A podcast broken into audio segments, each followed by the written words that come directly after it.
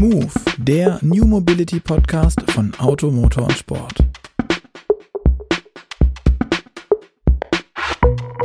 Hallo und herzlich willkommen zu einer neuen Folge von Move. Mein Name ist Gerd Stegmeier und virtuell an meiner Seite begrüße ich auch heute wieder Jochen Knecht, Chefredakteur von Auto, Motor und Sport. Guten Morgen, Jochen. Servus, Gerd. Ja, und ich begrüße unseren heutigen Gast in, man höre und staune, Taiwan. Darum nicht guten Morgen, aber auf jeden Fall herzlich willkommen bei Move, Sascha Pallenberg. Ja, hallo zusammen, guten Abend oder je nachdem, in welcher Zeitzone man sich das Podcast dann irgendwann anhören äh, mag. Ne? Das, das kann ja am Morgen und am Abend sein. Vielen Dank, dass ich dabei sein darf. Sehr gerne. Jochen, du hast ja unseren heutigen Gast eingeladen. Kannst du ihn vielleicht mal vorstellen und zumindest andeuten, worüber wir heute mit ihm sprechen wollen? Ja, gerne. Also wir sprechen heute, wenn ich es äh, so mal sagen darf, mit der menschgewordenen Digitalisierung, mit äh, einem Blogger, YouTuber, Berater, dem ehemaligen Head of Digital Transformation der Daimler AG. Und was er eigentlich genau ist, kann er uns ja im Laufe des Gesprächs nochmal selbst erklären. Auf jeden Fall hallo Sascha. Ähm, komplett heißt der gute Mann, ich habe bei, hab bei Wikipedia geguckt und wahrscheinlich stimmt doch überhaupt nicht. Sascha Oliver Udo Pallenberg, Baujahr 71, geboren in Dortmund, aber schon sehr, sehr lange äh, untergebracht in Taiwan, Taipei, um genau zu sein. Ähm, ist der Mitgründer von Mobile Geeks, ähm, und äh, hat aber auch mal so spannende Projekte gehabt wie III, PCnews.de. Die verkaufen heute Heizlüfter und äh, Heizstrahler. ähm, fand, ich, fand ich hoch unterhaltsam. Auf jeden Fall. Ich freue mich sehr, Sascha, dass du die Zeit gefunden hast für diesen äh, sehr spontanen Podcast. Aber vielleicht kannst du noch ein paar Worte zu dir sagen. Vor allem, was bist du denn jetzt? Journalist, Unternehmer, Consultant, Podcaster? Ich habe mich eigentlich ehrlich gesagt immer mal auf diesen Moment vorbereitet, indem ich in mein LinkedIn-Profil einfach nur Expert reinschreibe. Weil das kann ja alles sein. Und jeder ist ja heutzutage Experte für irgendetwas. Zumindest habe ich das Gefühl, wenn wir den äh, durchaus emotional geführten Diskussionen online äh, lauschen und sie uns durchlesen. Im Moment bin ich äh, ja, in so einer klassischen Karenzzeit. Ich war jetzt äh, vier Jahre lang beim Daimler, bin zum 31.12. ausgeschieden aus der Daimler AG, bin aber nach wie vor noch, bin zwar freigestellt, ne, das ist ganz, ganz wichtig aus Transparenzgründen hier, ähm, bin ich noch angestellt über Mercedes-Benz Taiwan. Das hat ganz einfache Gründe. Ähm, meine Arbeitserlaubnis lief ja über den Daimler beziehungsweise Mercedes-Benz Taiwan. Ich bin jetzt seit zwölf Jahren in Taiwan ähm, solche Sachen, das muss umgeschrieben werden, etc. pp. Und dann haben wir auf genau uns auf so eine Konstellation äh, geeinigt. Ich habe jetzt gerade eine Firma wieder frisch gegründet hier in Taiwan und äh, werde dann in der ersten Aprilwoche äh, sagen, was ich denn jetzt bin. Im Moment bin ich eigentlich äh, Privatmensch, machen machen Podcast. Ähm, das nennt sich Stubenhocker ohne die Vokale drin. Da geht es grob um digitale Transformation, äh, Remote Work, Homeschooling. Also all das, was wir in den letzten zwölf Monaten hier zusammen mehr oder weniger jeden Tag erleben. Genau, wollte ich, ich wollte gerade die, die Brücke bauen zu deinem Stubenhocker-Podcast. Hast du selber gemacht. Profis, so muss das sein. uns, uns interessiert natürlich deine Zeit ähm, beim Daimler, wie du richtig gesagt hast, ähm, der ja jetzt bald wieder anders heißen wird, zumindest mhm. die, die PKWs.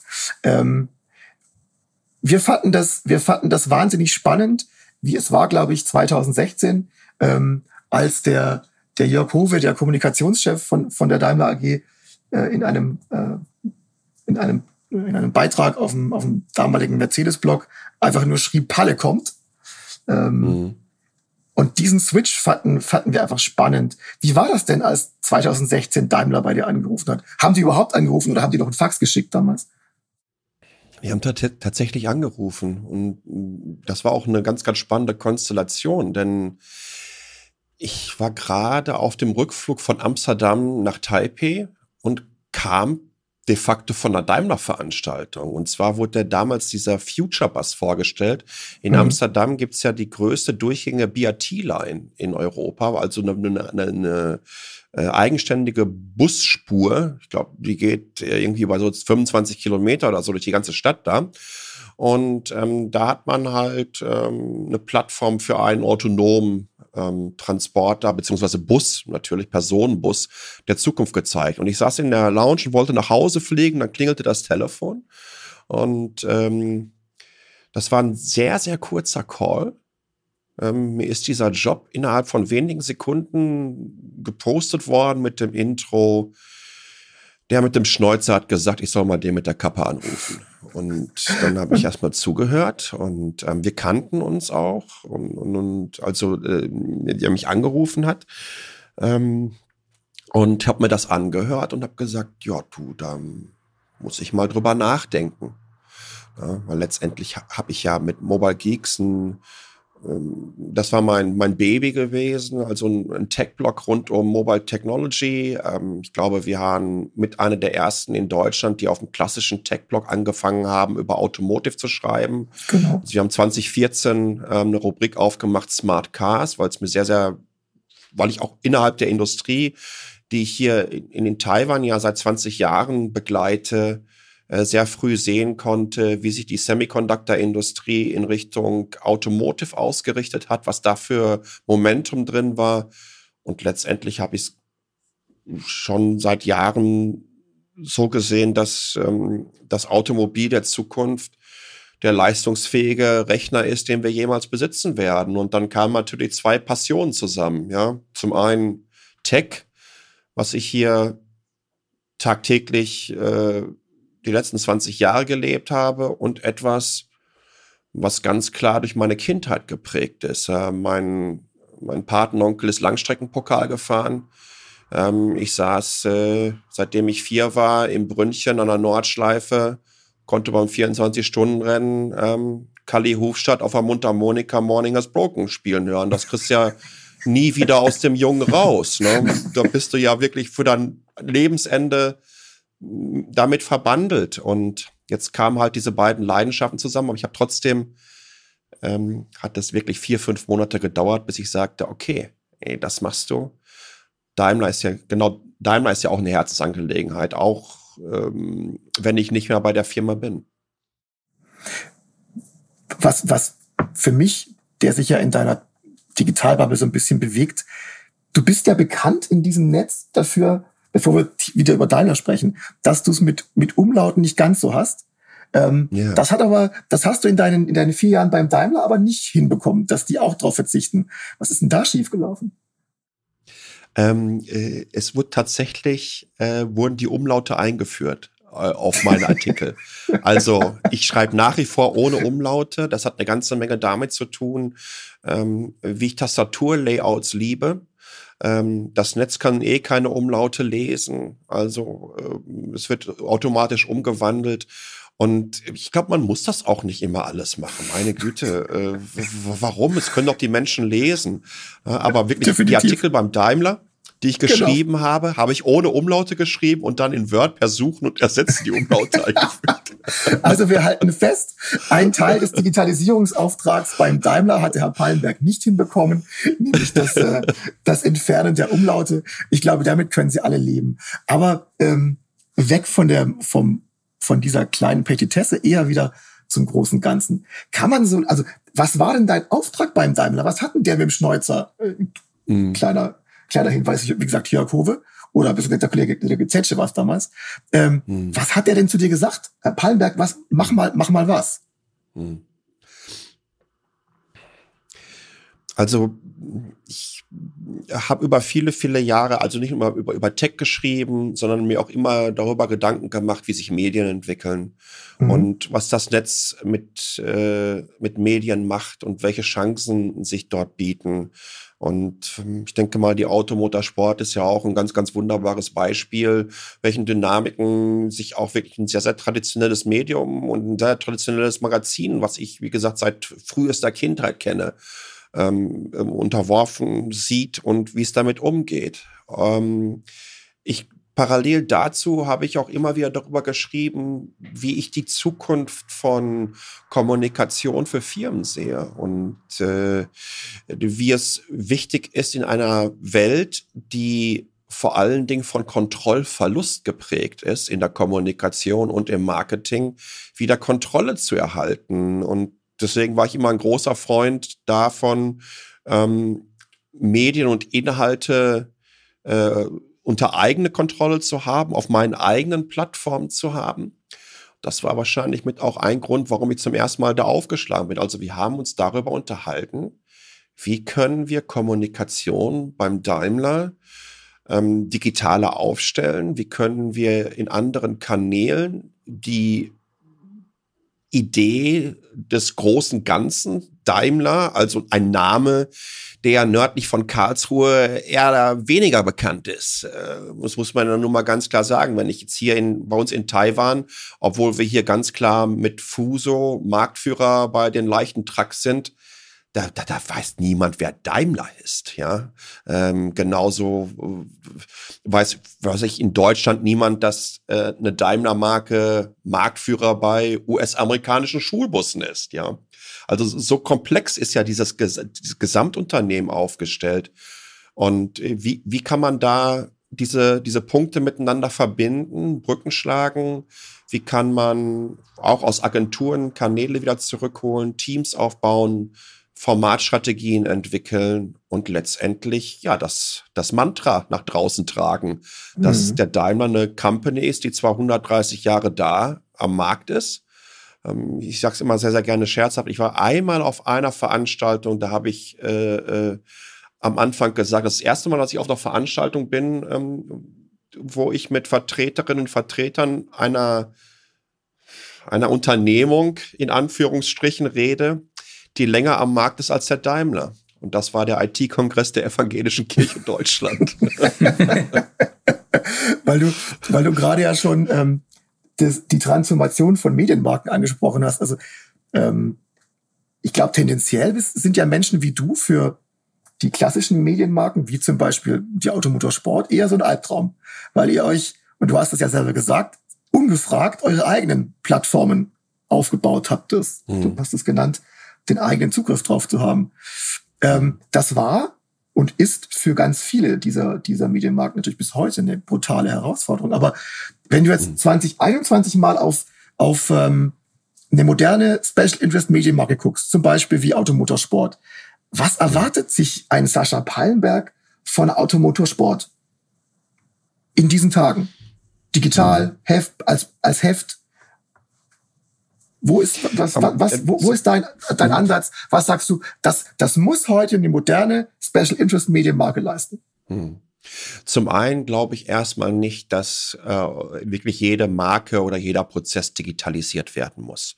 Ich glaube, dass viele, viele Produkte in dem Bereich analog fantastisch funktionieren. Ich glaube, dass analog in Zukunft auch eine Art von Premium ausstrahlen wird.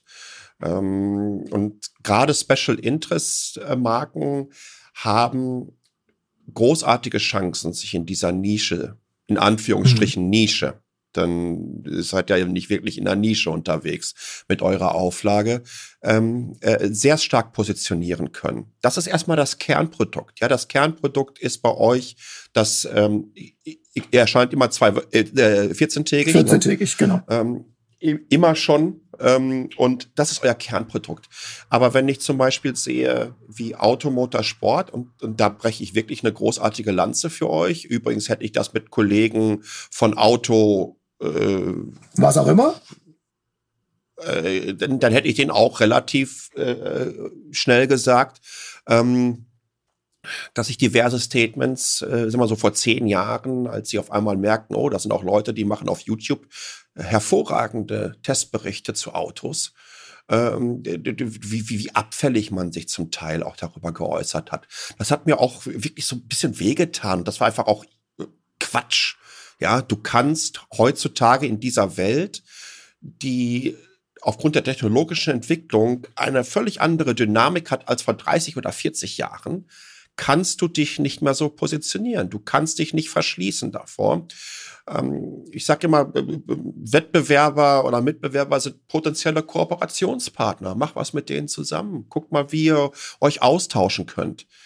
Wenn ich sehe, wie das Automotorsport gemacht hat, dann sehe ich das, dass das Kernprodukt mit ähm, digitalen Features, ähm, die auf dem gleichen qualitativen Level wie das Kernprodukt sind, keine Konkurrenz, keine Kannibalisierung stattgefunden hat für das eigene Produkt.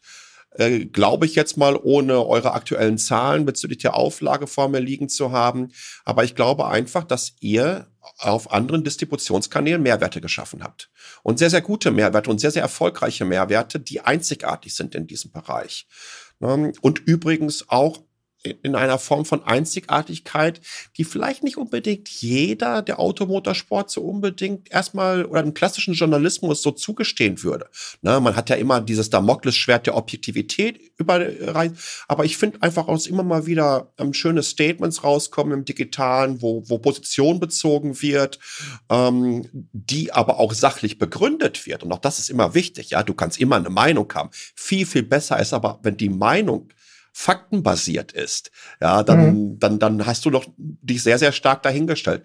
Und ich glaube, das habt ihr ganz gut mitbekommen. Und ohne jetzt zu sehr auch nochmal die Brücke jetzt hier auf dieses Format hinzubekommen, ähm, da brauchen wir gar nicht lange um den heißen Brei reden. Es gibt im Mobilitätsbereich im deutschsprachigen Raum kein besseres Podcast als das Move Podcast. Und hier sind viele Gäste gewesen, die hier Dinge rausgehauen haben, wo ich sagte immer, da bin ich aber sowas von anderer Meinung.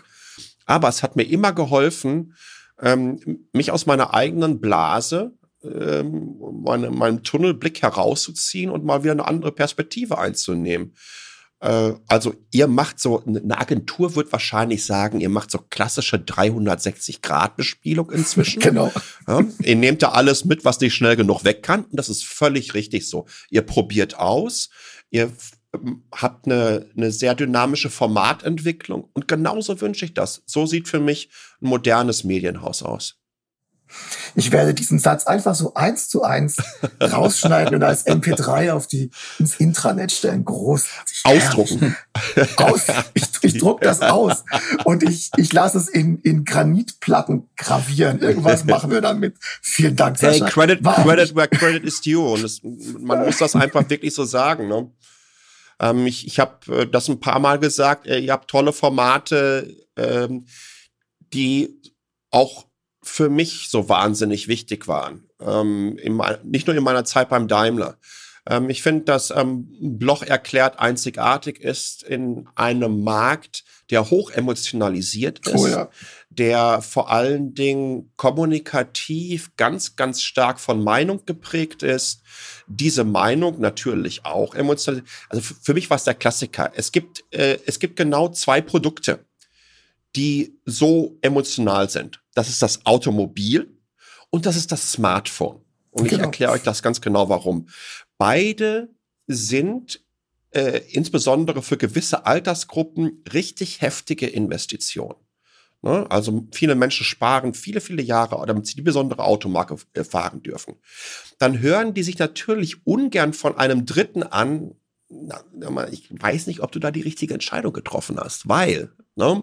Und dann geht das los. Das ist bei den Kids mit den Smartphones nichts genau anderes. Gleich. Ja, da hast du die, die, die, die Samsung, die Apple, die Huawei-Jünger und, und, und die kebbeln sich dann entsprechend in den Kommentaren. Und wenn du denen sagst, wenn, wenn du einem 17- oder 18-Jährigen sagst, der gerade über zwei Jahre 500 Euro zusammengespart hat, um sein Lieblingssmartphone zu kaufen, und du sagst ihm, ja, hast aber mal richtig daneben gegriffen dann hören die dir erstmal nicht zu. Umso wichtiger sind so wirklich erklärende, einordnende Formate und das macht ihr, glaube ich, sehr gut. Mhm. Weil da sind wir nämlich genau beim Thema, das mich, das mich beschäftigt.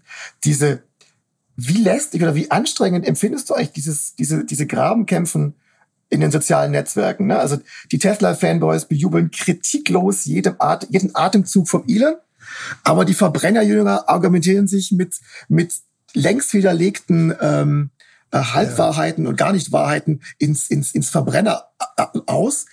Wie balanciert man das aus? Und wie soll sich eigentlich der gemeine Autokäufer dazwischen zurechtfinden? Ich finde das unfassbar anstrengend inzwischen, mhm. dass es eben nicht mehr die, die Diskussion gibt, die ich gerne hätte, nämlich wir hören uns Argumente an und äh, haben so ein bisschen so ein gewisses Grundverständnis auch für Wirtschaft im Hintergrund, sondern es ist immer nur, es kann nur Elektro geben und es kann nur Verbrenner geben. Dazwischen ist gar nichts. Das finde ich unfassbar anstrengend. Das ist, das ist ähm, Diskussionen im Internet sind zum größten Teil sehr, sehr binär. Ähm, ähm, es, es gibt kaum Grauzone. Ähm, und das ist zum einen äh, oft äh, den, den, den Plattformen geschuldet, wie die funktionieren. Ähm, ich glaube, dass der Like-Button die größte Geißel des mhm. Internets ist. Ja, man versucht sich gegenseitig, also wer mehr Likes hat, hat recht, so nach dem Motto. Das, mein Opa hat schon früher ge, geschrien, ne, wer, wer, oder geschrien, gesagt, wer schreit, hat Unrecht. Ne? Also es kommt nicht auf die Lautstärke an, um deine Position ähm, ähm, zu manifestieren hier. Ähm, und also diese Dynamiken schaffen diese Blasen, von denen du jetzt unter anderem gerade gesprochen hast. Und das ist zum Teil sehr, sehr erschreckend, insbesondere weil auf einmal hat auch wirklich äh, jeder eine Meinung, jeder kann multipliziert werden in diesen Echokammern und da kann natürlich auch viel, viel Quatsch dann die Runde machen. Ich habe in der letzten Woche noch eine Umfrage gesehen, dass 39 Prozent der Autofahrerinnen und Autofahrer in Deutschland sich nicht vorstellen können, ein Elektroauto zu kaufen. Dann denke ich mir so, wie, wie, wie kann das sein? Wie kann das sein in einer Nation, äh, in der die durchschnittliche Wegstrecke bei roundabout 60 Kilometern am Tag liegt? Ja, äh, normalerweise können die alle mit einer 20 Kilowatt äh, schon Batterie durch die Gegend fahren. Ja, die brauchen nicht irgendwie was, was mit 150, 200, 400, 500. Ich kenne auch niemanden, seitdem ich denken kann, der sich irgendwann mal ein Automobil bezüglich der Reichweite gekauft hat. Das ist übrigens alles, alles erst angefangen, als es um Elektroautos ging. Genau. Dann war auf einmal die Reichweite der große Indikator. Das ist ein bisschen schade, weil ich glaube, dass diese Diskussion dann auch auf beiden Seiten zum einen natürlich die Position verhärtet, zum anderen aber die Menschen dann nicht mehr abholt, die ich will nicht sagen, sich beeinflussen lassen, aber die vielleicht in Erwägung ziehen, das ein oder andere sich zu kaufen. Ne? Also ähm, ich, ich, ich sehe es ganz klar so, ähm, na, natürlich liebe ich es, einen Zwölfzylinder Mitte 90er Jahre äh, äh, von Ferrari von 95 Formel 1 Motor zu hören. Das habe ich mir früher bei der Musikanlage angehört. Da haben sich die Nachbarn gedacht, was ist das denn für ein Idiot? Ne, Herbert von Karajan hat, glaube ich, zum 80. Geburtstag von Enzo Ferrari mal eine Postkarte geschickt und hat gesagt, kein Orchester ihrer Welt kann auch nur annähernd an die Komplexität der Klänge ihrer Motoren heranreichen. Und ich glaube, er hat recht. Natürlich kann man mir sagen, du bist ein bisschen bekloppt. Aber ich, ich, ich finde das toll. Genauso wie ich einen klassischen Audi 5-Zylinder, wenn du aus der Kurve heraus beschleunigst, vom zweiten Gang hochbeschleunigst und diesen, diesen, diesen, diesen Sound hörst. Ich das weiß, wie ein Boxermotor sich an. Ne? Also ich, ich bin, bin damit aufgewachsen. Genauso finde ich es aber großartig, wenn ich hier in Taipei über die Straße laufe und ich höre die elektrischen Gogoro-Roller, was sich total mhm. spacig anhört, ja. Wo Gogoro, als sie hier auf den Markt gekommen sind, ähm, Werbung damit gemacht haben, ähm, dass äh, die schnellste Variante auf den ersten 50 Metern schneller als der Ferrari, als der Porsche und wie auch immer beschleunigt. Ja, das fand ich toll. Und äh, natürlich ist für mich die Elektromobilität und da brauchen wir vor allen Dingen nochmal. Ihr habt ja auch das Sport bei euch im äh, im Titel drin. Äh, wir brauchen uns doch bezüglich Fahrdynamik überhaupt keine Gedanken machen, dass ein, ein Verbrennermotor nun mal Vielleicht äh, äh, außer, ja, selbst im Dragster-Bereich äh, wird das mittlerweile, glaube ich, schwierig. Bei den Top-Fuels keine Ahnung. Aber dass es sehr, sehr schwierig wird ähm, für die, insbesondere wenn natürlich die Batterieentwicklung ähm, weiter fortschreitet, ähm, wir da mehr Kapazitäten, mehr Dichte in die Batterien reinbekommen. Ähm, also für mich ist Elektromobilität ganz klar die Zukunft. Es macht einfach tierisch Spaß zu fahren. Ähm, es ist fahrdynamisch das Beste, was es gibt. Und last but not least, und das ist letztendlich natürlich ein Totschlagargument, ähm, wir werden nicht drum herum kommen, ähm, Transport, Mobilität elektrisch abzubilden und mit Strom beziehungsweise Energie aus erneuerbaren Energiequellen. ähm, aufzutanken. Da werden wir ehrlich gesagt nicht drum herum kommen. Und das ist schade. Ich glaube, Argumente gibt es im, gibt es durchaus für beide Seiten, gar keine genau. Frage. Ähm, ich bin übrigens im Moment, ich, mal ein Beispiel. Mein Vater kauft, hat jetzt den zwölften, also ich gehe vom Daimler weg, zwei Tage später schickt mir mein Vater Foto von seinem neuen GLE Hybriden, sagt er, so Sascha, so unterstützt man den Daimler. Der zwölfte Neuwagen. Du gehst weg, ich kompensiere das erstmal wieder. der hätte sich nie im Leben, nie im Leben ein EV gekauft. Jetzt kauft er sich aber einen Hybriden, der, wenn er es lernt, elektrisch zu fahren, wahrscheinlich an die 100 Kilometer Reichweite genau. hat. Und der wird sein nächstes Auto, was er sich kaufen wird, wird ein EV sein. Da bin ich sowas von sicher, weil er genau merkt auf einmal so, meine Güte, das geht ja. Und das macht Spaß. Der wird Gamification im hohen Alter für sich wieder entdecken, obwohl mein Vater auch übrigens ein absoluter Computergeek ist und mit mir zusammen früher äh, Zelda und Super Mario Bros. auf dem Nintendo gespielt hat. Aber jetzt wird er auf einmal für sich was entdecken nach dem Motto, wie lange kann ich mit dieser Tankfüllung überhaupt fahren? Weil mein tägliches Mobilitätsszenario kann ich, glaube ich, komplett elektrisch äh, abbilden. Und, und, und das brauchen wir. Und so schaffen wir die Transformation äh, für, für unsere Industrie, die so wichtig ist. Genau, ich glaube, das ist, das ist echt hochspannend, weil also ich persönlich stehe mit diesen PHEVs komplett auf Kriegsfuß, weil ich der Meinung bin, du fährst immer einen Antriebsstrang unnötig durch die Gegend. Aber ich komme eben äh, man darf nicht den Fehler machen, zu sehr aus seiner eigenen Bubble auf, auf die Allgemeinheit zu schließen. Ähm, ich habe ja. keine Reichweitenangst in dem, in dem batterieelektrischen Auto. Ähm, wir brauchen aber für die Masse der Leute da draußen, nicht für die, nicht für die Early Adopter, sondern wir brauchen für die Masse da draußen, brauchen mhm. wir diese, diese Transformation, wie du es genannt hast, dass die lernen, okay, ich kaufe mir einen PF, der hat 80 Kilometer Reichweite und ich kann mich gar nicht mehr erinnern, weil ich, weil ich das letzte Mal ähm, Benzin getankt habe oder Diesel weil ich alles elektrisch fahre. Und dann ist beim nächsten Auto ganz klar ähm, sehr realistisch, die Frage sehr realistisch, wenn der Verkäufer sagt, willst du nicht den BEF nehmen gleich? Dann sagst du natürlich, ja, mache ich. Aber ähm, genau. und deshalb ist, glaube ich, die Diskussion gerade so eklig, weil wir haben die Early Adopters, die Tesla-Fanboys, die mhm. ähm, und für mich auch die ersten, die ein ID3, ID4 oder EQA fahren, ähm, die sagen, ich brauche gar nichts anderes mehr, mhm. habe ich noch nie gebraucht. Und da sind die anderen, die sich noch gar nicht vorstellen können, weil sie aktuell in einem drei Jahre alten Verbrenner sitzen und sagen, mein nächster wird vielleicht ein was? Wahrscheinlich ein PF. Und mhm. deshalb ist die Zeit so wahnsinnig herausfordernd. Das, ähm, und diese, aber diese Art von Diskussion, die ist halt wahnsinnig schwer in diesen, in diesen digitalen Räumen zu führen, weil die getrieben sind von Like, Dislike, ganz klar.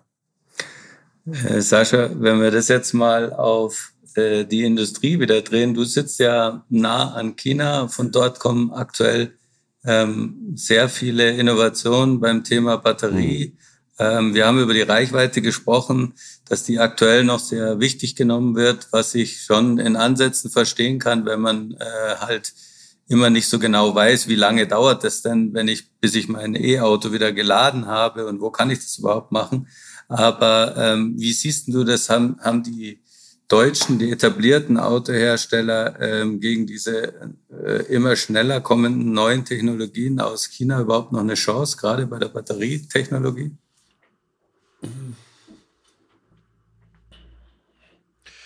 Ähm, zum einen glaube ich, dass wir am Standort Deutschland äh, einige der führenden Forscherinnen und Forscher in diesem Bereich haben. Ähm, das wird äh, zu sehr unterschätzt. Übrigens äh, ist, ist das genauso im Bereich künstlicher Intelligenz. Wir sind da ganz, ganz wunderbar drin, uns da kontinuierlich zu geißeln.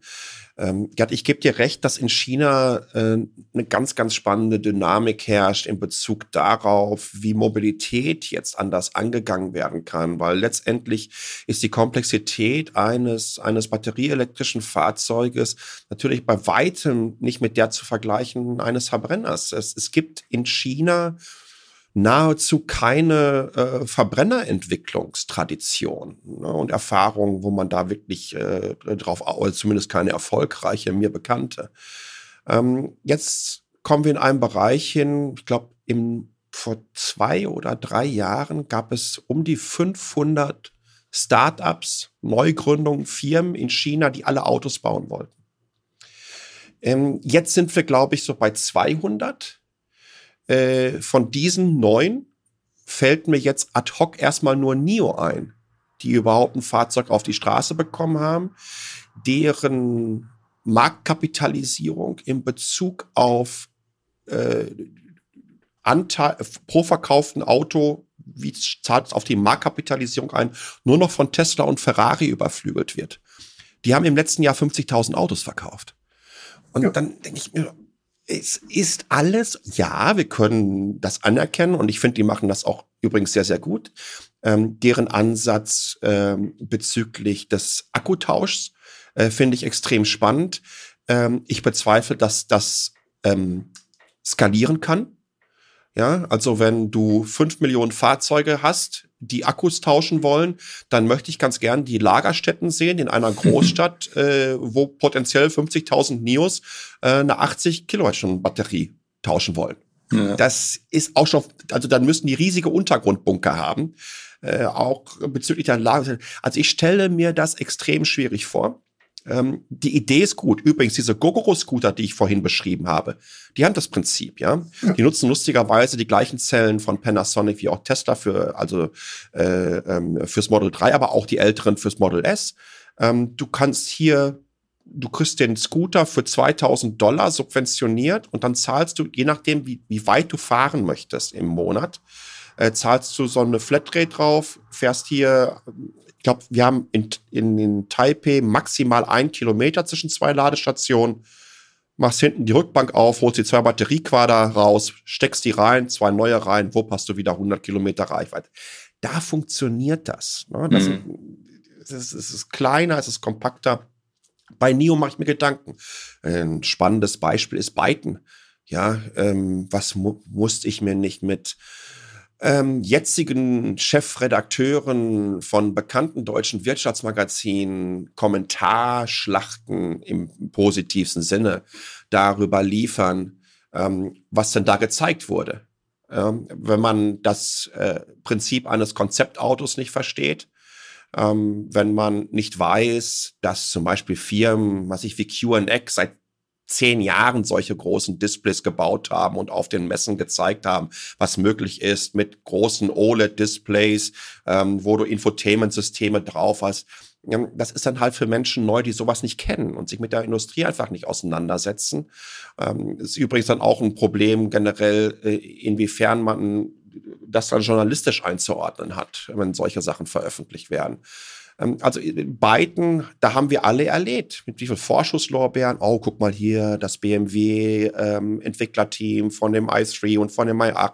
Und jetzt kommen die nach China. Und die haben so viel Geld da. Und die können machen, was sie wollen. Und ich habe Dokus gesehen darüber, wie sie sich ausnehmen konnten die Bänder sind nicht einmal angelaufen und jetzt werden sie ja mehr oder weniger, glaube ich, gerettet.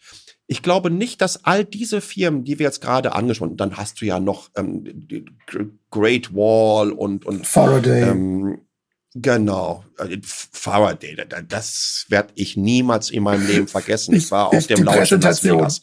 Ich auch. Das, es hat alles geschlagen. Der Mann, der schwarze Mann, der den runtergefahren hat von der Bühne. Und die dachten, ja. keiner wird den erkennen. Also das, das war für mich der Wahnsinn. Ne? Und das geht einfach nicht. Ähm, was ich, was ich äh, spannend finde, ist, ähm, was sich mit Geely und Foxconn tut äh, in, in China. Und das ist auf einem Level, äh, den die Automobilindustrie generell so noch nicht gekannt hat. Ja, es gibt klassische Auftragsfertiger, nicht erst seit gestern. Magna ist ja äh, auch beim Daimler ein, ein, entsprechendes Beispiel dafür. Aber jetzt kommt hier der weltgrößte Auftragsfertiger und das ist Foxconn. Ähm, Teil der Honhai-Gruppe, kommen hier aus Taiwan. Ähm, äh, also, um, um das den Zuhörerinnen und Zuhörern mal ganz kurz zu verdeutlichen, um zu verstehen, wie die Dynamik in China auch ist. Wenn der Tim Cook den Foxconn-Chef morgen anruft und sagt, hör mal, ich glaube, das neue iPhone, das geht so durch die Decke, wir brauchen mehr Kapazitäten. Dann stempeln die innerhalb von zwei Monaten eine Fabrik für 200.000 aus dem Boden. Nicht für 200.000 Euro, sondern für 200.000 Arbeiterinnen und Arbeiter. Und am 61. Tag fangen die an zu produzieren da. Das kann keine Volkswirtschaft hinbekommen. Das kennen wir alle nicht. Ähm, diese Skalierungseffekte gibt es nicht in den westlichen Systemen. Und das ist einzigartig. Und die haben wahnsinnig viel Erfahrung in Bezug auf ähm, die Zulieferketten etc. pp. Die tun sich jetzt mit Geely zusammen, mit äh, einer Firma, die, glaube ich, in den letzten Jahren durchaus bewiesen hat, ja, Stichwort Volvo, Stichwort Polestar, natürlich auch mit dem strategischen Einstieg beim Daimler, das Joint Venture Smart in China zu bauen, damit der Smart endlich mal zu einem Preis auf den Markt kommt, zum allerersten Mal in seiner Historie, der, wo man sagen kann, Preis-Leistungs-Verhältnis technisch ist das gut. Weil zuvor gab es den Smart Preis-Leistungsverhältnis. Mhm. War, war das immer ein Premium-Produkt in einem Bereich, wo man sich denkt, gibt es da überhaupt Premium-Produkte? Ja. Übrigens, ich, ich, damit das nicht falsch verstanden wird, ich liebe Smart und ich glaube, Smart war ganz, ganz wichtig für urbane Mobilität und individuelle Mobilität im urbanen Umfeld. Aber jetzt äh, bauen die den in China und der wird natürlich weitaus konkurrenzfähiger dann auf die westlichen Märkte kommen. Ja. Äh, wenn man sich Polster anschaut, ähm, mein lieber Herr Gesangsverein, was ist das für ein tolles Auto? Das, also ich finde das ich finde es ich find's optisch Hammer. Also für mich ist, für mich ist es ein, wenn ich jetzt sagen würde, das ist für mich ein klassisches schwedisches Auto, dann wird dann eher erfahren, was ist klassisch. Aber ich glaube, von der Designphilosophie her wissen wir äh, alle drei, was da so ungefähr gemeint ist. Mhm. Ähm, das ist, hat ein cleanes Design, ähm, es ist extrem hochwertig, ähm, die Art und Weise, wie sie mit, äh, mit Google zusammenarbeiten um Android Automotive Vertrag zu bekommen. Das ist schon richtig, richtig gut. Und ich glaube, da hat diese Company zum einen Investitionen in Volvo, Volvo zu retten. Dann Polestar als reine elektrische Company, wobei der erste Jahr ein, ein, ein Plug-in war. Plug-in. Ähm, aber, aber die, ich glaube, die verstehen ihr Handwerk. Hm. Und die tun sich jetzt mit dieser Company zusammen, die skalieren kann. Jetzt stellt euch mal Folgendes vor. Wenn man die Prinzipien der Unterhaltungselektronik nimmt, die extrem geläufig sind für eine Firma wie Foxconn, dass ich da hingehen kann und sage, Leute, ich habe hier eine tolle Marke, ich möchte jetzt ein Smartphone und ein Tablet bauen. Dann kommen die mit dem großen Katalog an, sagen, welche Komponenten willst du denn gerne haben? Du sagst diese, diese, diese, diese. Aha, alles klar. Äh, habt ihr ein Logo? Könnt ihr uns die ganzen Logo-Designs und so weiter? Welche Software willst du drauf installiert haben? So und so und so. Schickst du rüber und dann fragen sie zum Schluss noch, ja, und, und, und, und, und, und wie ist euer Heimathafen? Ja, wo, wo, verschiffen wir denn hin und wie viele davon nehmt ihr im Monat ab? Und dann hast du 35 Tage später, kommt die erste Charge in Rotterdam oder Hamburg, steht ihr den Landungsbrücken rum so sind die unterwegs da. Und jetzt überleg mal, die bekommen das raus äh, mit einer modernen Form der EV-Produktion, mit einer modernen Form, dass die White Label Autos, White Label heißen es dann entsprechend meine Smartphones und meine Tablets hinbekommen. Das ist für mich die Innovation. Und das ist für mich, glaube ich, der große Wettbewerber der Zukunft. Weil mhm. den traue ich es wirklich zu, äh, mit allem Respekt vor der Leistung von Nio äh, und auch von beiden, das sind für mich eher im Moment Hypeblasen. Das heißt aber ähm, für dich, du siehst dann die, die große Bedrohung gar nicht so sehr technologisch mit Batterietechnologie, sondern eher darüber, dass die chinesischen Firmen, so wie Foxconn, in der Lage sind, ähm, auch Elektroautos praktisch so hoch zu skalieren wie, wie sonst nur Elektronikprodukte.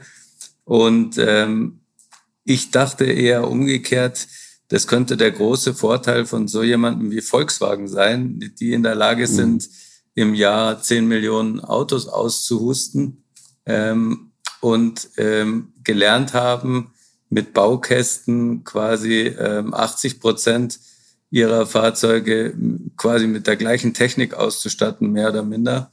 Und die wären die Meister der Skalierung. Aber dann mhm. ähm, sagst du, das schaffen die gut bei den bisherigen Produkten und vielleicht auch jetzt bei konventionellen Elektroautos, wie sie sie konstruiert und gedacht haben.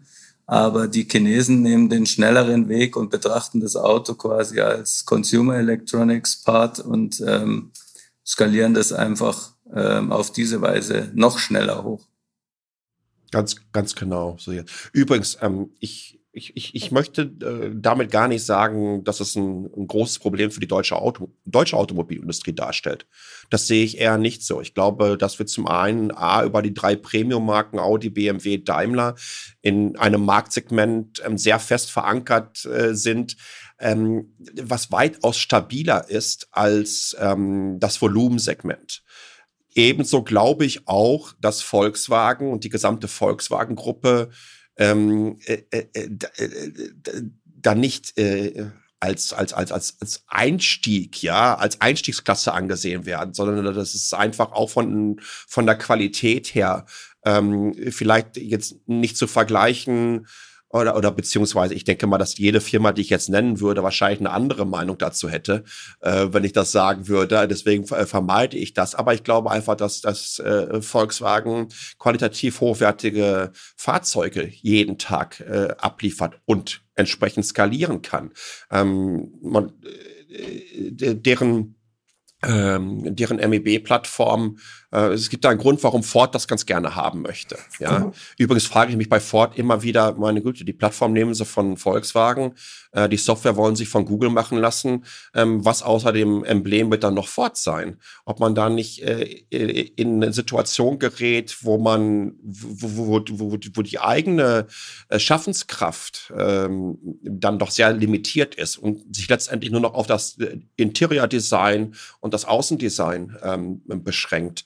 Aber ich glaube, dass Volkswagen extrem gut positioniert ist in diesem Bereich. Ich denke, wir haben alle gesehen, natürlich ist es ein Unterschied, ob man na, äh, äh ob man diese so, so, so eine First Edition Serie in den Markt reinpumpt innerhalb von wenigen Monate und äh, die nehmen jeden Markt wirklich Wolle, auf dem sie aufgeschlagen sind. Ähm, oder ob man dann entsprechend in einen Bereich kommt, wo man sehen kann, wie ist überhaupt die kontinuierliche Nachfrage nach einem Produkt. Ja, also wenn man aus dem ersten Hype, aber ganz ehrlich, auch die Testberichte vom ID3 sind ja, das ist ja wirklich eine solide Plattform. Und da beim ID4 sieht es genauso aus. Äh, ich habe übrigens immer, also als äh, die auf der IAA 2019 den ID3 vorgestellt haben, ich habe Twitter rausgekommen und gesagt, Glückwunsch an die Kollegin in Wolfsburg. Ähm, ihr habt einen Volkswagen gezeigt.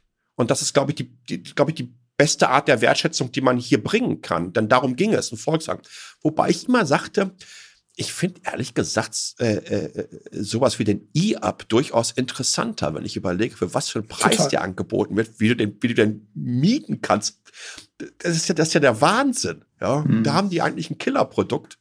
Ähm, aber das wird so breit aufgestellt sein. Mittlerweile ist Europa der, der größte? E-Mobility-Markt der Welt. Deutschland ist das zweitgrößte Land der Welt in diesem Bereich. Und wenn du es zusammenfasst, dominieren die deutschen OEMs. Und ich, und wir sind am Anfang einer Hochfahrphase. Hm. Und, und, und, und, ähnlich sieht das bei den Nutzfahrzeugen aus. Ich kenne ja zum Glück äh, die Roadmaps von diesen Herstellern und die kennt ihr genauso. Und ich bin da sehr, sehr tiefenentspannt.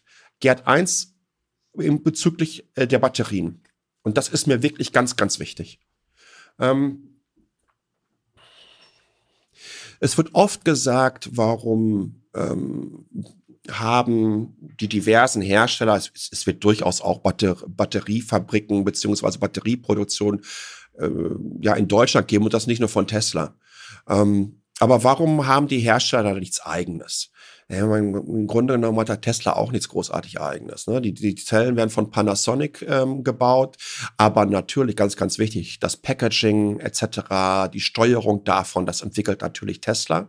Und da muss man sagen, dass sie einen verdammt guten Job machen. Sie sind einen anderen Weg gegangen, äh, von den Zellen her auch, aber sie machen einen guten Job. Hat auch eine ganze Menge damit zu tun, dass ähm, deutsche Hersteller hier weitaus konservativer unterwegs sind. Ne? Wir haben äh, große Pufferbereiche in den äh, Batteriepaketen bei den deutschen Herstellern drin, während Tesla mehr oder weniger all-in geht. Ne? Also für mich ist da äh, ein gutes Beispiel, wer sich mal so die Taxiunternehmen in Kalifornien fährt 500.000 Kilometer oder eine Million und dann guckt mal, was alles ausgetauscht wurde in, in dem Zeitraum. Und das ist immer ganz, ganz spannend. Da wird nicht so drauf geachtet. Also man ist sehr konservativ in Deutschland unterwegs. Aber jetzt möchte ich mal ganz gerne ähm, ähm wirklich was zu bedenken geben. Ähm, das Prinzip Apple basiert darauf, dass sie Designs entwickeln und diese an Auftragsfertiger geben. Wenn zum Apple zum Beispiel seinen neuen Chip rausbringt, irgendwie jetzt jetzt zum Beispiel wie dieser M1, der in den neuen MacBooks drin ist und in den neuen iPhones und iPads äh, kommen wird, ähm, äh, dann gehen die hier in Taiwan zu TSMC hin und sagen, wir brauchen im Jahr davon 150 Millionen Einheiten. Und dann sagt TSMC, ja, kostet euch Preis X. So, dann gehen die mit dem Angebot, fliegen sie zweieinhalb Stunden in den Norden nach Seoul, schlagen bei Samsung im Headquarter auf und sagen, hallo Samsung, wir brauchen genau 150 Millionen Einheiten im Jahr, was kostet das bei euch? Und dann sagt Samsung, das kostet X. Und so hat Apple die zwei wichtigsten Produzenten, mit denen sie ein bisschen spielen können, bezüglich der Preissituation, mit denen sie auch die, die gegenseitig in einem starken Wettbewerb sind und können wirklich optimal für sich einkaufen. Ne? Übrigens war, war, war Tim Cook dafür viele, viele Jahre zuständig, diese Zulieferkette unter Steve Jobs aufzubauen, zu optimieren. Und das sieht man, das erste iPhone hatte eine Profitmarge von 60 Prozent, mittlerweile sind sie bei fast 70 Prozent. Das ist immer wieder weiter optimiert worden. Wenn ich die Möglichkeit habe, mehrere Zulieferer zu haben für die Produktion meiner Zellen, und die bauen wirklich überall. Wer sich anschaut, wie in Europa die Produktion dafür aussieht in den nächsten fünf Jahren, was wir da, wie viele hunderte Gigawatt rausgebaut, äh, rausgeknallt werden, ähm, sieht, dass es eigentlich gar nicht so verkehrt ist, wenn du die Option offen lässt im Moment. Und übrigens, die Option hat sich also jemand wie Tesla auch offen gelassen. Ne? Sie mhm. äh, beziehen ja, also in China durfte Tesla nur bauen, in Shanghai, in dieser Sonderzone, in dem da ganz klar gesagt wurde, dann nimmst du auch mal schön von unseren Herstellern auch die Batteriezellen ab. Klar, ne? Die, haben keine Panasonic-Zellen da. Also ich glaube, wir müssen da, ähm, äh, wir tun gut daran, Jetzt hätte ich fast gesagt, technologieoffen zu sein. Das ist sowieso übrigens immer wichtig. Ja, jeder, der meint, was anderes wäre wichtig, da muss ich sagen, sorry, wenn wir nicht technologieoffen wären, dann wird aus der äh, Halle in Sindelfing der dreirädrige Motorwagen von 1886 kommen. ja, und, und, und den haben wir ja schon 130 Jahre gebaut. Ne? Ist halt wie immer, weil wir sind nicht technologieoffen. Ähm, aber man musste offen, die Investition in dem Bereich, wie diese Industrie gerade hochfährt, das ich habe was ähnliches wirklich noch nie gesehen weltweit. Das irre. Alleine Daimler baut acht Fabriken weltweit, in denen das Packaging stattfinden wird. Und das über den gesamten Globus. Und das sieht bei einem BMW nicht anders. Ähm, in, wenn, wenn, ich mir anschaue, ähm, was ähm, an der Grenze ähm, zu Polen ähm, abläuft, was da für Technologiezentren entstehen, ähm, wie LG da aufbaut, das ist, das, das ist ganz, ganz toll. Ich glaube, wir sind immer noch ganz am Anfang dieser Industrie. Hm. Wo wir vielleicht auch noch ganz am Anfang sind, beziehungsweise wo wir auch so eine, wieder an so einem Glaubenspunkt sind, ist, die Daimlers, die BMWs, VWs, Toyotas, die sind gerade sehr fleißig dabei, sich eigene Betriebssysteme zu programmieren. Ähm, Tesla hat's schon, zumindest zum Teil, und der Rest nimmt sich Android oder Android Automotive bei Google aus dem Regal. Du hast es yeah. gesagt, die Fords. Was ist denn jetzt an den, Ansa an den Ansätzen am wenigsten falsch? Ist es also es, es ist natürlich genauso Wahnsinn, sich zehntausende Entwickler einzustellen, äh, die sich ein Betriebssystem mhm. ausdenken. Aber natürlich kann es ja wahrscheinlich auch nicht der weiße letzter Schluss sein, äh, bei Google anzurufen und sagen, komm, ich nehme dein Android Automotive. Wo ist denn da die, was ist denn mhm. richtig und was ist falsch?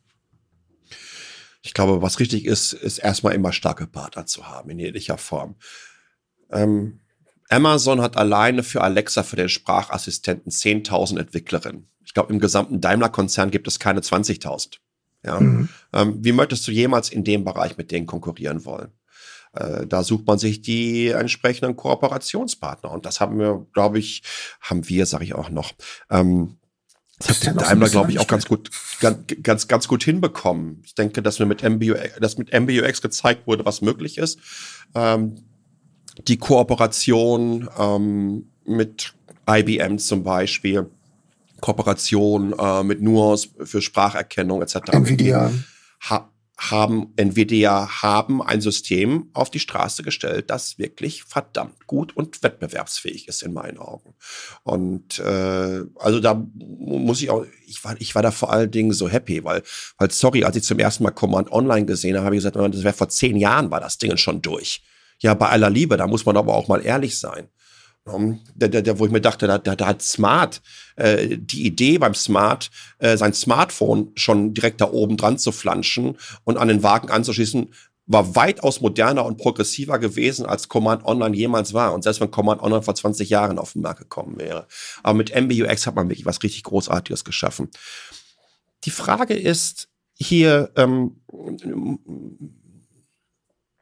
und das war wieder eher diese Diskussion vor ein, zwei Wochen gewesen, als sich die ersten wieder darüber äh, oder, oder Ford hat bekannt gegeben, dass sie ganz, ganz stark mit Google zusammenarbeiten. Genau, und dann kamen die diversen. QNX. Ja, ja, ja, ja. Ähm, wie gesagt, genau. Ähm, übrigens, QNX arbeitet seit vielen, vielen Jahren ganz, ganz intensiv mit Apple zusammen. Also seit fünf, sechs Jahren haben die ein Entwicklungsteam. Sehr, sehr spannend zu sehen, wenn Apple dann irgendwann mal sein Auto, die Gerüchte bekommen ja hier und da immer mal wieder ein paar Dämpfer. Jetzt sagen die erst wieder nein. Hyundai sagt ihm, nee, machen wir nicht. Ich finde das super spannend. Ja. Vor sieben Jahren wollten sie mir schon erzählen, dass der erste Erlkönige vom Apple-Auto im Silicon Valley gesichtet haben. Und ich dachte, meine Güte, nee. Ähm, äh, also ich glaube, dass äh, dieser Ansatz von Ford, der dann auch wieder ganz, ganz schnell von diversen Wirtschaftsredakteurinnen und Redakteuren aufgenommen wurde und sagt, aber die deutsche Automobilindustrie meint dann ja, was eigenes zu haben.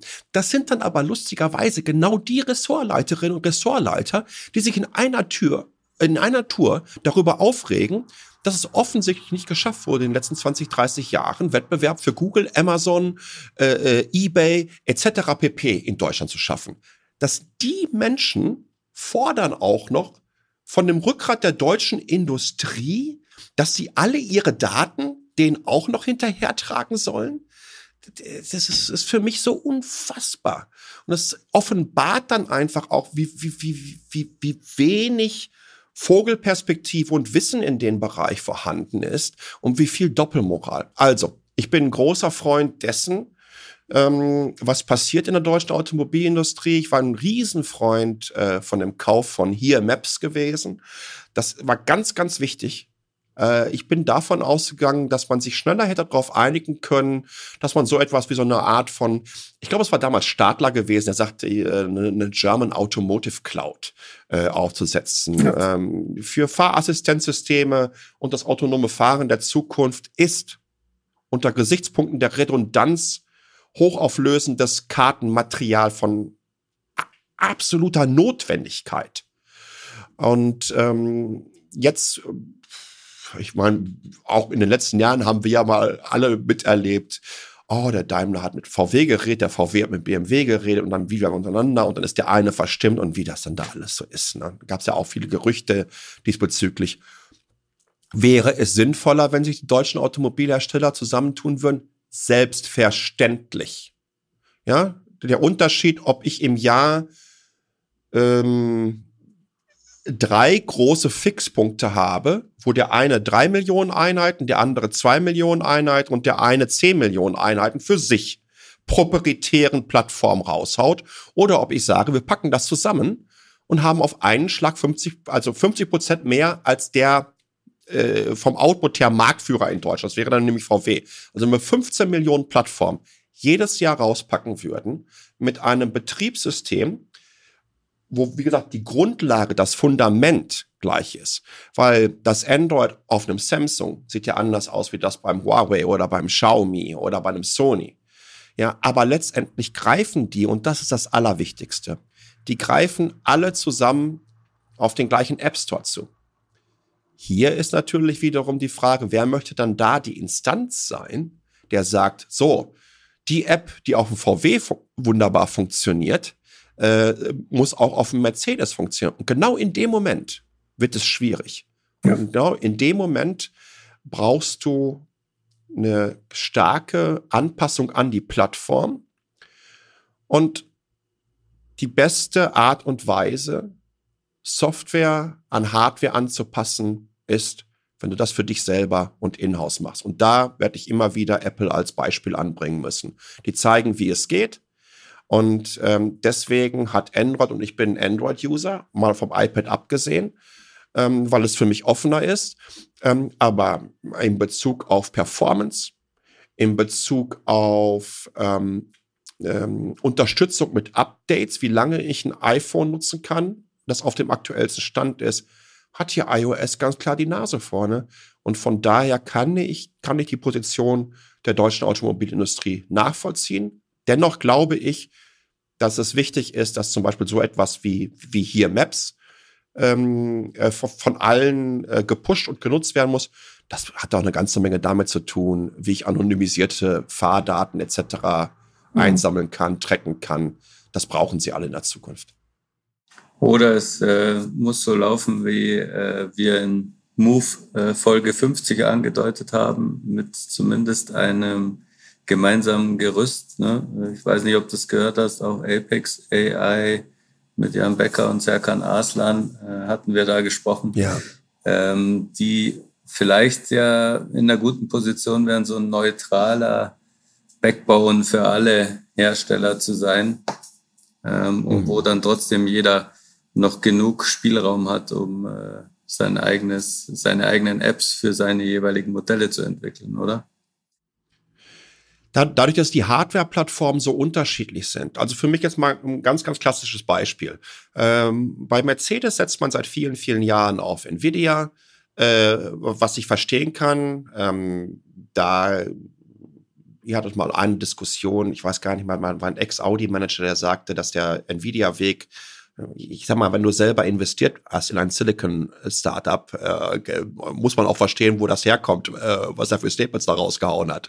Ich fand das super spannend, insbesondere ähm, wenn ich mir anschaue, ähm, ähm, wie sich Nvidia in dem ähm, Bereich entwickelt. Also seit der Einführung von äh, Drive PX haben wir mittlerweile sieben Generationen am Markt. Übrigens, Tesla müsste innerhalb der nächsten vier Wochen ihre neue Generation auf den Markt bringen, um da mithalten zu können. Werden sie nicht. Die klopfen gerade bei Samsung vor der Tür, weil sie 5 Nanometer äh, äh, äh, Fertigungsverfahren endlich bekommen, weil die in der 14 Nanometer Abteilung unterwegs sind, ähm, ähm, Cortex A72 nutzen, die bei der Vorstellung schon fünf Jahre alt waren und die gesamte Fertigungsarchitektur im Grunde genommen komplett outdated war ähm, was dann auch mal zeigt, wer ist hier Technologieführer. Also ich, da habe ich auch den wieder. Satz in, ich, den Satz drücke ich übrigens auch auf, aus. Und dann werden wir mal fragen, da draußen unsere Nutzer, was eigentlich hat der Herr Palmer gerade gesagt? Nanometer 5, sorry. Cortex? Äh, spannend.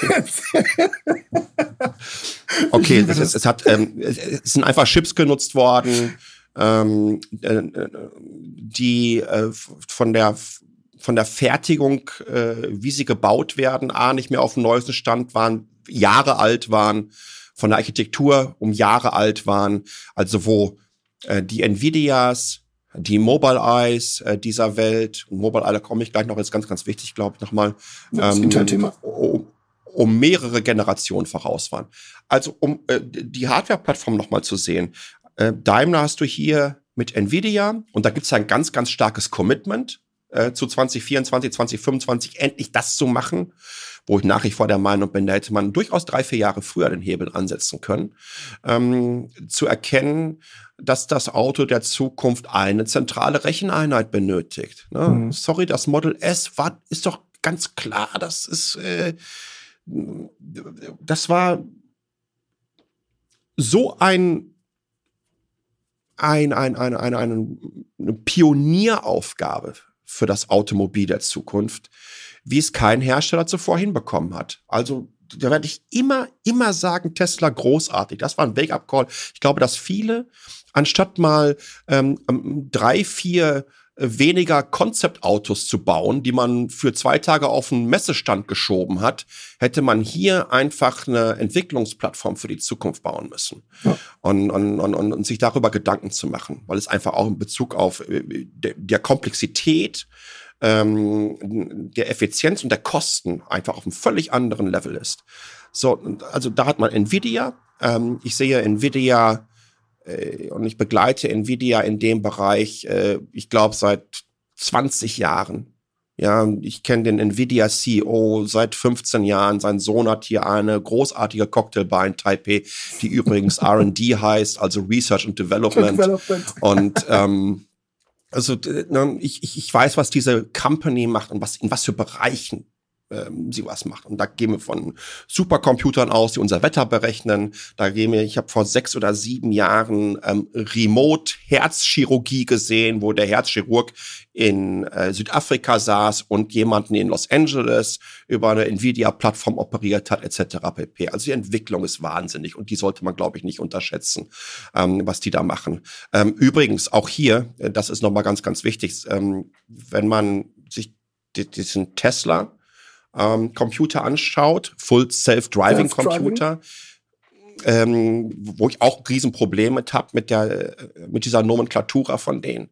Äh, seit 2016 wird auf der Tesla-Webseite gesagt, alle unsere Fahrzeuge, die wir heute herstellen, haben all die Hardware, um in Zukunft voll autonom fahren zu können. Das stimmt einfach nicht. Das war damals einfach faktisch falsch. Na, dann, dann ist man von Mobileye zu Nvidia gegangen, dann hat man Nvidia rausgeschmissen, dann ist in die nächste Revision, jetzt hat man das eigene und man hat immer noch kein Full Self-Driving. Aber wenn man sich jetzt diesen Tesla-Rechner ähm, anschaut, dann ähm, macht ja ganz, ganz wichtig, äh, in dem Bereich ist eigentlich die, ähm, der Benchmark, um die Leistungsfähigkeit eigentlich zu zeigen, wie viel Performance hat das Ding pro Watt wie es braucht. Ja, das kommt eigentlich aus einer aus einer Embedded Computing Szene, also äh, auch, auch Mobile Tech äh, Industrie. Ne? Je weniger, je mehr Performance ich pro Watt habe, um, so, letztendlich umso mehr längere Akkulaufzeiten äh, kann ich auch entsprechend hinbekommen. Und das ist ja für ein batterieelektrisch betriebenes Fahrzeug extrem wichtig. Also der Tesla ähm, liegt bei zwei Tops, also 2 Trillion Operatings per Second. Per second. Die, äh, die er durchhauen kannst. Und, und, und Nvidia liegt schon bei 2,7 und jetzt kommt ein neuer Player wieder in den Markt, Qualcomm. Die äh, sagen, dass ihre Level 5 Einheit bei 5,5 ist, also um das zwei, fast das zweieinhalbfache mal stärker. Und dann haben wir noch Mobileye. Und ich kann nur wirklich jedem empfehlen, sich mal die Mobileye-Demos anschauen. In München haben sie ja auch eine gemacht. Auf YouTube, es zwei Stunden durch München gefahren, ne? Es ist unfassbar beeindruckend, was die machen. Es ist für mich die beste Akquisition, die Intel in den letzten zehn Jahren gemacht hat. Ähm, es ist extrem spannend, wie die Firma das angeht. Und ähm, äh, Intel, BMW, äh, dann wahrscheinlich eher in Richtung, ohne das äh, jetzt großartig wissen zu können, aber ich weiß einfach, dass es starke ähm, ähm Verbindungen, Partnerschaften zwischen Intel und BMW seit vielen, vielen Jahren gibt. Ne, und dann wird es einfach schwierig, wenn du allen das gleiche Betriebssystem, jetzt habe ich aber auch ausgeholt und alles nochmal so Mach quer es. durch mitgenommen. Eigentlich wollte ich nur erzählen, dass es dann so schwierig ist, auf der Nvidia-Hardware das gleiche laufen zu lassen, wie auf der Mobileye-Hardware das gleiche laufen zu lassen, wie auf dem, ähm, was Volkswagen in dem Bereich nutzt. Dennoch, ich glaube, wie gesagt, äh, mit Here Maps gibt es eine Möglichkeit des Austausches, eine wichtige Möglichkeit des Austausches und das ist ein Datenaustausch und äh, da werden, da wird die deutsche Automobilindustrie sehr, sehr von profitieren können. Insbesondere, wenn wir uns mal anschauen, ähm, äh, wie das in China funktioniert. Weil äh, versuch mal äh, in China über Google Maps zu navigieren. Ja, wird schwierig. Brauchst halt ein VPN. Ist, Dann ist, ein bisschen schwierig. Also wir halten mal fest, die ist um die Zukunft der deutschen Automobilindustrie nicht so wirklich bange. Nein, überhaupt nicht. Eher im Gegenteil. Und da mögen mich ja einige von den Kritikerinnen und Kritikern für verrückt halten. Ich glaube eher, dass das eine Art von Aufbruchstimmung sein muss. Mhm. Ich glaube, dass man sich hier auch ganz neue äh, Nutzergruppen ähm, heranholen kann, äh, die ich übrigens nicht unbedingt in dem Bereich der Mobilitätsservices äh, sehe. Ne? Weil ich glaube, der erste Hersteller, der zeigen kann, dass man mit einem Mobilitätsservice Geld verdienen kann, der muss noch geboren werden. Aber alle mhm. versuchen sie es. Das kommt dann vielleicht, wenn die Autos autonom unterwegs sind. Jetzt sind wir äh, ja auch wie du selber schon gesagt hast, äh, im, im Schweinsgalopp sehr, sehr weit ausholend, äh, komplett in der Digitalisierung ähm, des Autos gelandet. Ähm, ich würde da gerne nochmal einen Schritt zurücktreten und weil du es vorher auch gesagt hast, analog, äh, das neue Premium und so.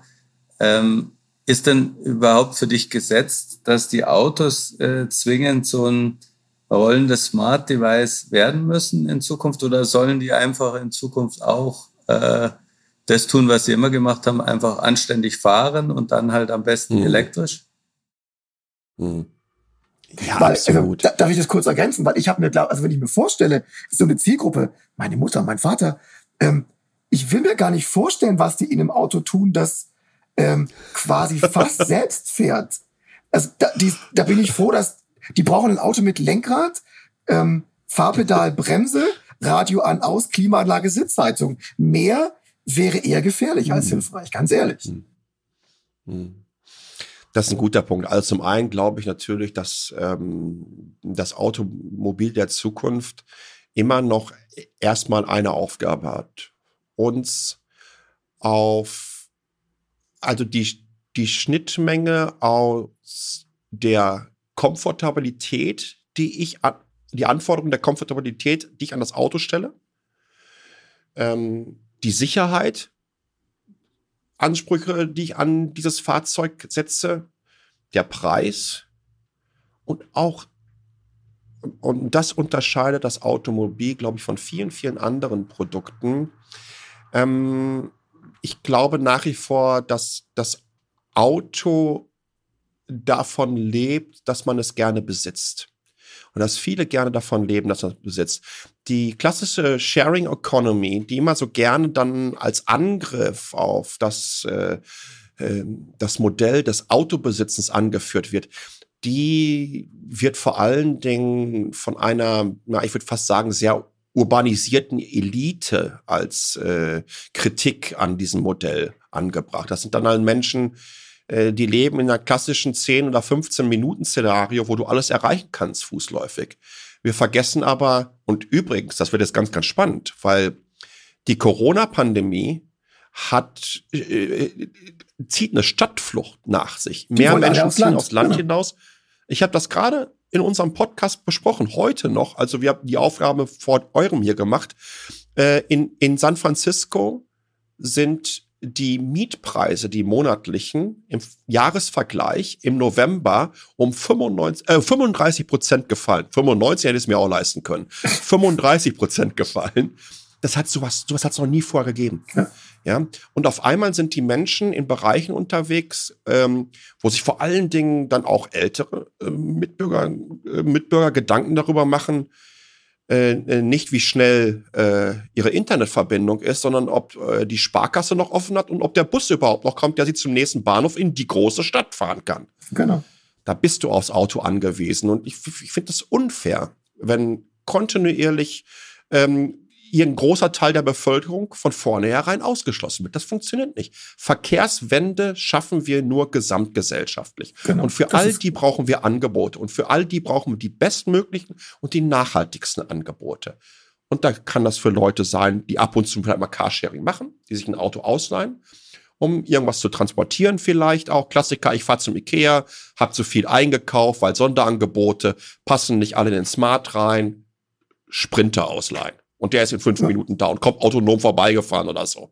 Um, ähm, da bin ich übrigens, wenn ich, wenn ich kurz sowas einhaken darf, genau diese, dieses, dieses, es ist unfair, diese Diskussion ähm, über die Verkehrswende immer nur aus Sicht Berlin, Paris, äh, San Francisco, Taipei, äh, Peking zu führen. Mhm. Ähm, und ich glaube, dass gerade mit Blick auf das autonome Fahren das platte Land wahrscheinlich sogar viel attraktiver wäre, weil wenn ich auf der Schwäbischen Alb bin, ja ähm, und, und lass da so einen autonomen Würfel für acht Personen die Haltestellen abfahren, das ist deutlich weniger komplex als in, in, in China mit sechs gestapelten Autobahnen, äh, Autobahnen ja. und äh, über die Straße rennenden Katzen äh, und Kindern. Ähm, da einen autonomen Bus fahren zu lassen, ist um, um ein Vielfaches äh, herausfordernder als in der Schwäbischen Alb von, von Hechingen nach, äh, nach, nach Tigerfeld. Gibt's wirklich den Ort. Ja. Ähm, und da ist nichts. Ja. Und vor allen Dingen würde es sogar zum allerersten Mal in der Geschichte äh, der Betriebsgesellschaft, äh, öffentlichen Verkehrsbetriebe die Möglichkeit schaffen, dass sie profitabel arbeiten können. Das genau, Ding ist nämlich so quersubventioniert. Es verdient da keiner Geld mit. Ja, deswegen werden ja überall diese Linien zugemacht. Wir haben ja also das hat Deutschland nicht nur im öffentlichen Verkehr, sondern vor allen Dingen auch im Bahnverkehr über viele, viele Jahrzehnte verpennt hier mal ein vernünftiges, holistisches Beförderungssystem und eine Strategie zu haben, in der wir äh, verschiedenste ähm, ja, verschiedenste Plattformen miteinander verbinden, sinnvoll miteinander verbinden, effizient miteinander verbinden. Ich glaube, da gibt es eine riesengroße Chance in dem Exakt. Bereich für solche Plattformen. Und die können profitabel arbeiten. Menschen sind bereit, dafür auch entsprechend Geld auszugeben, punktuell, weil wenn sie diesen Service benötigen. Aber ansonsten, ich, ich lebe hier, der, der Ballungsraum Taipei hier hat 8,5 Millionen Einwohner auf einer Fläche von ein Drittel von Berlin. Man munkelt, dass das durchaus dicht und kompakt hier ist.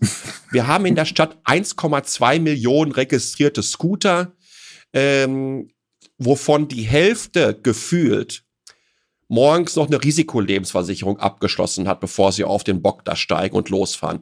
Deswegen fahre ich hier so ungern Auto in der Stadt. Aber du bekommst ja auch mit den Öffis viel, viel besser von A nach B. Viel, viel schneller, äh, äh, äh viel, viel günstiger äh, als im Auto. Und du musst keinen Parkplatz suchen. Aber wenn ich gern an, an zur Ostküste fahren möchte, wenn ich in die Berge hier fahren möchte, dann möchte ich mit dem Auto fahren. Und ich Klar. liebe es auch, Auto zu fahren. Ich habe es gehasst. Ich, ich habe mal in Stuttgart von Möhring runter nach Untertürkheim eine Dreiviertelstunde gebraucht. Das sind sechs Kilometer Luftlinie.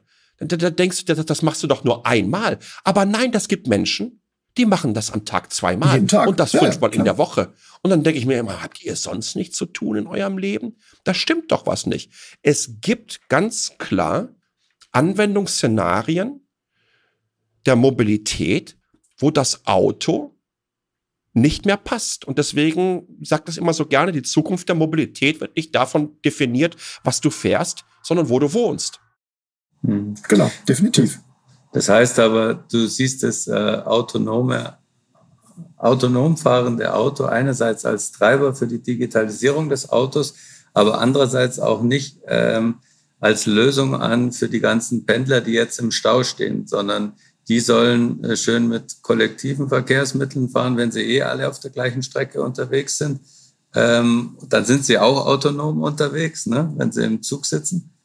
Ähm, oder denkst du, das könnte tatsächlich so enden, dass dann am Ende die sechs Kilometer nach Möhringen äh, oder zurück ähm, im autonomen Auto ähm, zurückgelegt werden und man kann dann schön nebenher ähm, was lesen oder was Kaffee arbeiten, trinken. weil Kollege Computer den Stau steuert. Also wie, wie wäre dein Lieblingsszenario? Ja. Mein Lieblingsszenario wäre, glaube ich, in also für fünf oder sechs Kilometer ähm, wäre ein Straßenbahnsystem, was sich nicht anfühlt, aussieht und riecht, wie als wäre es in den 70ern gebaut worden. und was vor allen Dingen nicht auch noch einen Preis aufruft und trotz, also der, der, der für mich überhaupt nicht nachvollziehbar ist. Also wenn ich hier zum Beispiel ähm, das, das Mercedes-Benz Taiwan Office ist von mir entfernt. Es dürften so zehn Stationen sein, etwa. Ich würde mal sagen, so zehn Kilometer, acht Kilometer. Ähm, das kostet mich hier mit, mit, mit so einer ähm, ähm, Easy-Card, die man aufladen kann. Mit der kann ich auch übrigens in den Bus steigen, mit der kann ich mir das Fahrrad ausleihen, mit der kann ich im Taxi bezahlen, im 7-Eleven etc. pp. Kostet mich eine einfache Fahrt 60 Euro Cent. Hm. Ähm, warum ist das so? Die, das öffentliche Verkehrssystem arbeitet hier profitabel. Und die Gewinne, die erzielt werden, werden wieder genutzt, um die Ticketpreise weiterhin unten zu halten, damit mehr Menschen die Möglichkeit haben, auch die Öffis zu nutzen. Und das ist hoch komfortabel. Und das mache ich mit so einer RFID-Karte, ja, mit einem mhm. kleinen Chip drin. In Stuttgart musste ich immer erstmal gucken. So, dann habe ich diese riesen ausgedruckte Liste da.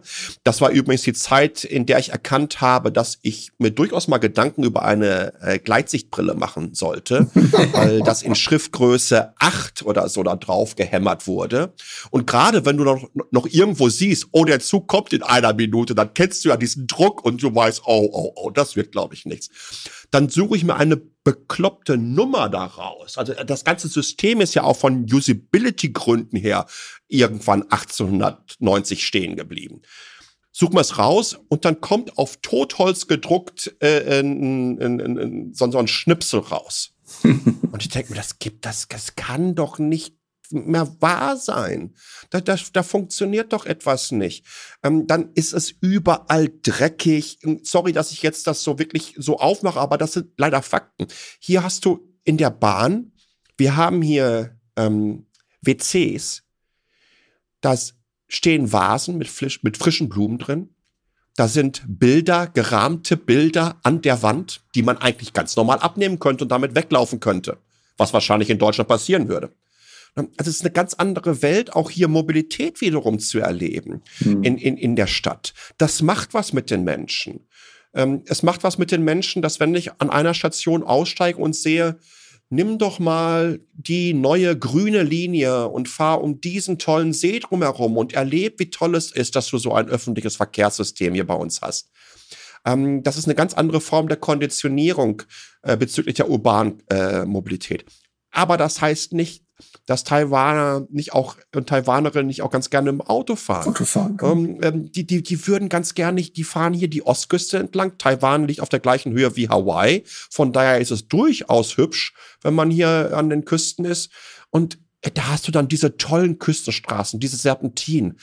Also ich zum Autofahren, also in meinen Zwanzigern fand ich das ganz, ganz, ganz toll nachts äh, dreispurige Autobahn, niemand da und wie schnell kann man geradeaus fahren? Ja, heute finde ich das toll, einfach nur noch rumzukrusen. Ja, und, und das zu genießen und auch selber Kontrolle darüber zu haben, wo ich abbiegen möchte, wann ich anhalten möchte.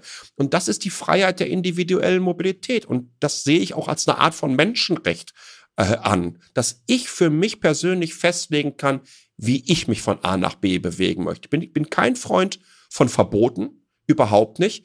Ich bin ein Freund von Alternativen, von besseren Alternativen. Mhm. Dann schaffen wir das nämlich, Menschen auch für etwas zu begeistern, was ihnen Vorteile bringt. Aber genauso ist meine Mobilität, wenn ich sehr individuell sage, weil hier, hier gibt's nun mal Ecken, da kommst du gar nicht mit einer Bahn hin. Und ja. da ist es immer noch verdammt hoch. Und ich, bei aller Liebe, bin kein Tour de France-Fahrer. Da würde ich auch mit dem Fahrrad nicht hochkommen. Es gibt hier ordentliche Berge. Da nehme ich das Auto.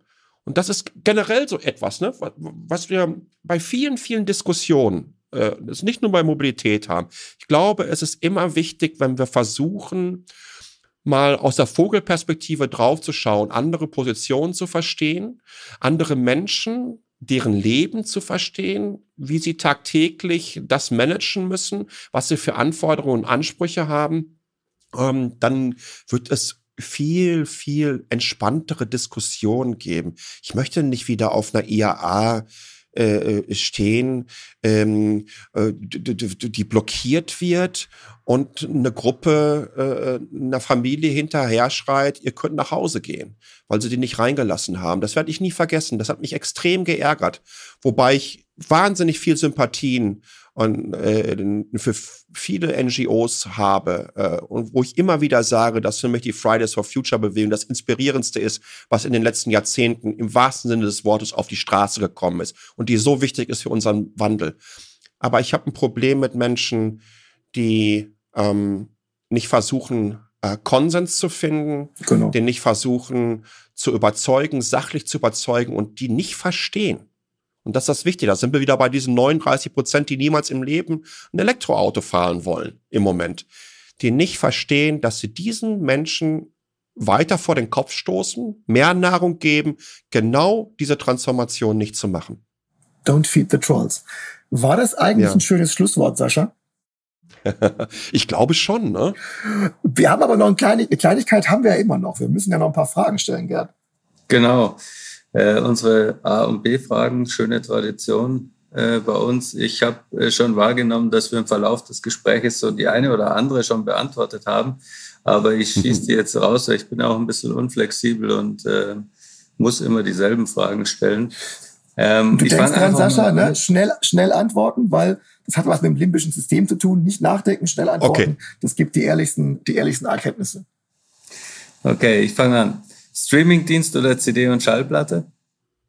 Streamingdienst. Ferrari oder Tesla? Ferrari. Spannend, ja. Ähm, beim nächsten weiß ich es eigentlich schon. Apple oder Google? Google. Loft in der Stadt oder altes Bauernhaus auf dem Land? Loft in der Stadt. Okay. Im Auto, vorne oder hinten? Vorne, aber bitte hinterm Lenkrad. Ich bin ganz schlechter Beifahrer. Das war der zweite Teil der Frage. Damit ich bremse immer mit. Datenschutz und AGBs. Bist du mehr so der Aluhut oder Accept All und her mit der App? Ähm, Aluhut, der erstmal Accept All macht und sich dann eines Besseren belehren lässt. Sehr schön. ähm, ja, was ganz anderes als Hobby, lieber Fliegen, Fischen oder Motorradfahren? Fliegen, Fischen, weil ich an meinem Leben auch hänge. Die Roller. Der, der, der Fisch eher weniger. der okay. schreit auch nicht. Ähm, Star Wars oder Star Trek? Star Wars. Kaffee oder Tee?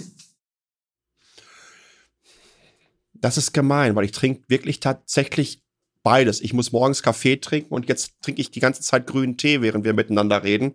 Ähm, aber wenn ich wirklich wählen könnte, dann muss ich Kaffee nehmen, weil ohne den komme ich nicht in den Tag. Verstehe. Steak oder Falafel? Ich bin Flexitarier, nehme aber Steak. Okay. Und äh, Nachteule oder Lerche? Wann stehst du so auf? Das Schlimme ist, das wechselt andauernd. Heute wird es wieder Nachteule, hoffentlich in der nächsten Woche Lerche, aber ich muss ganz klar, äh, ich gucke jetzt auch noch mal in die Kamera rein, wenn ich mir die Augenringe anschaue, ist es Nachteule. Okay. Dann sage ich ganz, ganz vielen Dank, Sascha. Es war sehr spannend, inspirierend. Ähm, ja, ich habe gern zugehört. Ähm, manchmal habe ich ein bisschen den roten Faden verloren. Ich hoffe, euch da draußen ging es ein bisschen besser. Ähm, ja, an euch alle da draußen vielen, vielen Dank auch fürs Zuhören. Ihr, ihr hört wieder von uns wie immer in zwei Wochen, äh, immer freitags. Und bis dahin freuen wir uns auf Feedback von euch. Deshalb bewertet gerne den Podcast bei iTunes oder den anderen Plattformen oder schreibt uns eine E-Mail an podcast.move-magazin.de. Da könnt ihr uns dann auch sagen, wie es euch gefallen hat. Ja, und für alle Podcast-Hörer draußen haben wir noch ein kleines Schmankerl. Wenn ihr auf www.motorpresse-aktion.de slash AMS geht, dann könnt ihr euch eine Gratisausgabe der aktuellen Automotor und Sport bestellen. Ähm, die ist dann ganz für umsonst und frei Haus. Sascha, das könnte für dich ähm, ganz spannend sein. Frei Haus nach Taipei. Das ist für euren Versand eher unspannend, glaube ich. Das Geschäftsmodell ist dann äh, leider im Eimer. Ja, ansonsten, wie gesagt, hoffentlich seid ihr wieder dabei und äh, nochmals vielen, vielen Dank und tschüss, Jochen und Sascha. Vielen, tschüss, vielen, vielen Dank. Dank. Ja, bleibt gesund. Dir auch. Danke.